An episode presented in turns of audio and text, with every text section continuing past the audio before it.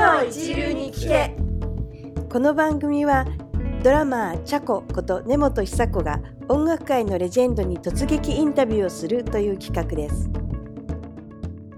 記念すべき1人目のレジェンドはアコースティックギター界のレジェンド吉川忠英さんをお招きして4回にわたりお送りいたします。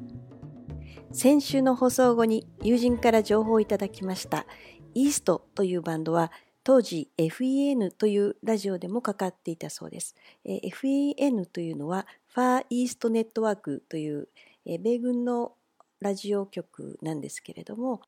FEN でかけてもらうには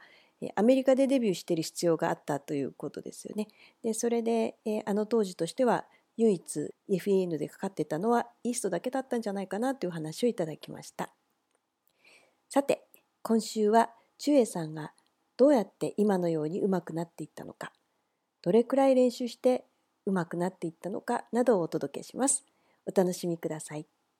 それでそあのその頃って、えーと、チュエさんの音楽の好みというかどういうのを聞いていらっしゃる？あの頃はねちょうどアメリカ行く渡り前からもうジェームス・テイラーがすごくもう良くて、うん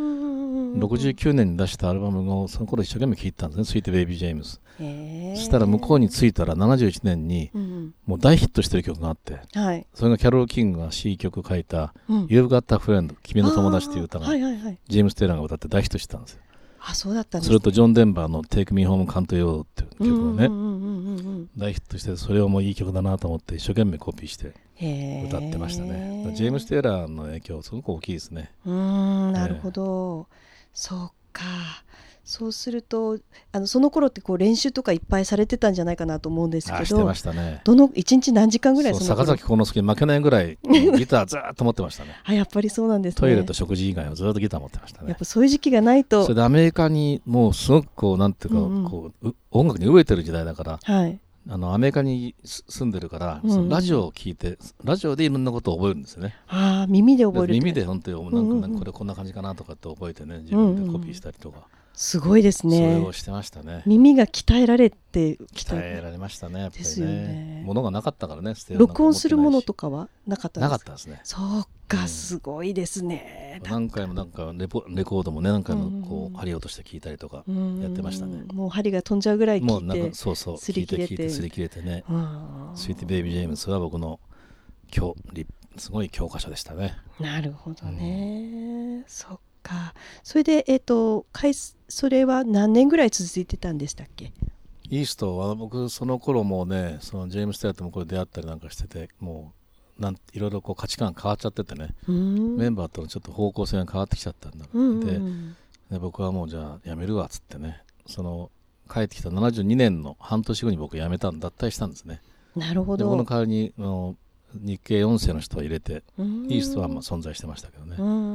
で僕はそれでもう日本語で自分で作るんだって言って曲を作り始めた頃ですかね。734年。で74年に、うん、石川貴彦さんのスタジオ行っていつも自分でもテープ作らせてもらってでそれをこう売り込んでうちにコロンビアで買ってくれたんですね。でそこでコロンビアで74年の10月に吉川中英としてデビューするわけです。74年だったんですね、うんああのふえっとオリジナル全曲オリジナルのそうですね「はい、心」というアルバムを出して「夢が少し打つ」というシングルを出してね。意外と評判良かったんですよ。ですよね、うん、すごい名曲揃いですもんね。ちょうどあの中村雅俊がね、あの触れ合いでデビューした時と同じだったんですよ。なるほど。それでお互いにね、はい、新人奨励賞をもらってねすごい。もらいましたね。なんか盾をそうですよね中英さんっていうと今なんかこうギタリストってイメージありますけど実はシンガーソングライターです。よね。実はねシンガーソングライターな売れ売れませんでしたけどね。いえいえ。でもなんか私思うんですけどそのいわゆるギターだけやってた方よりもその歌を歌ってた方とかの方がやっぱりこうバン他の仕事をしてもこの歌心が分かるみたいなところってそれは嬉しいですね。どうなんですかね？やっぱり。だからギターのインストルメンタルなんかも全部やっぱ歌ってんですね、うん、自分で。ですよね、うん、歌歌歌うのと同じような気持ちで作ってるので,、でそれに逆に今最近はなんかねその豊かな農村という曲なんかに北海道の人たちがねあの、えー、あれにちょっと塩つけてもいいですかって言って歌ってもらったりとか「えー、ファーザーズハンド」っていう曲にあのイン・ザ・ウィンドの郡山の奥様がね、詩をつけて歌ってくれたりとか。みんななんか僕のインストゥルメンタルになんか共鳴してくれて、詩をつけて歌ってくれる人がいますね。なるほど、うん中英さんそれ聞いてどう思われます？なんかいいですよね、うん。うん、あこの詩はと違うなとかなるんですか？でも結構僕うるさい方だから、うんうん、そこはこうにしてとかなんかいろいろあそうなんです、うん、うん、なるほど。そっか。あそれでえっ、ー、とおそらくその今のギターのスタイルって中英さんらしいスタイルってあると思うんですよ。うん、うん、ここになんだたどり着くまでって当然いろいろあったと思うんですね。うん、それでこう今のスタイルに落ち着いたなんかきっかけみたいななんかあったんですかね？えっ、ー、とねその、スタジオの仕事がずっと忙しくて、うんうん、そのそのギタリスト中英の方がなんかどんどんどんどんシンガーソングライターよりも有名になってっちゃって、うんうん、でスタジオミュージシャンギタリスト中英っていうになってくるとある人がね、うん、でなんかインストやってくださいよっつって、うんうん、いやインストやるもんインストなんかないなーなんて言ってる時にね、うん、そういえばチェット・アトキンスいいなあんな感じでできたらいいなと思ってね。チェット・アトキンスのギターを結構コピーしてたりしてたんで、そんな感じでこう第三の男とかだんだんだんだん自分でアレンジするようになって、うん、あこれいいですねなんてうちにどんどん自分でも曲を作るようになって。そこからね自分の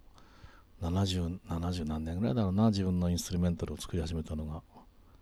あじゃあ意外と割と早い時期にあれですね。80年ぐらいかもしれないですね。うん。なるほど、うん、うん、中英さんの意識としては、えーとやっぱりそのなんつうのアーティストとしての意識のが強いのかギタリストとしてのどどういう感じなんですかね？なんかね当時、うん、80年代っていうとものすごく仕事が忙しくて、うん、もう朝から晩までそのレコーディングのスタジオ入ってたんですよね。一日何本も。もう一日何本も、うん、もうもうはしごはしごでもうすぐ終わったらすぐわーって言って車走らせて次のスタジオ行ったりとか、もうそういう超忙しくてね、でもなんかそういう自分がどんどん自分の芸術性をなんか高めていくっていう感じよりもなんか仕事をこなしていく時代だったんですよねあの頃。何が何でもみんななんか生ギターやった時代だったんですよねポップだろうがなんか演歌だろうが何かだろうが何でももう生ギターがね指名されていってやってましたよね。そのうちだんだんだんだん90年頃になると事務所事務所が現れてくれて「千代さんのプロダクションやりたい」って言って人が現れてくれたりとかね、そうするといろいろあのー、今のマネージャーの高橋さゆみというのがね、今そうなんですけどね名前出しちゃっていいですか、ね、大丈夫ですか？会社を作ってくれてねそれでまたね、はいうん、で今に至ってるんですけどもそれでやっぱりやっぱりギタリストとして目覚める時期だだったんでしょうね90年頃っていうのがね。でなんかインストゥルメンタルを作り始めて、うんなるほどね。80年代は結構アルバム出したりしたんだけどそれはみんな歌でしたね、インストのアルバムよりも歌のアルバムを出した。83年には定畜の「素敵そうでもないよ」というユーミンがプロデュースをしてくれたアルバムとかね。やっぱり歌手としてなんかなんか成功したいと思ったんじゃないですかねなるほどね。なるほどなるほどそうするとまああのいろんなおそらくその今の中英さんっていうこのスタイルであったりとか地位地位という言い方もあれなんですけれども、うん、の来るまでにこういろんなあのそのまあ強いて言うなら挫折みたいなものってなんかなかったんですかね。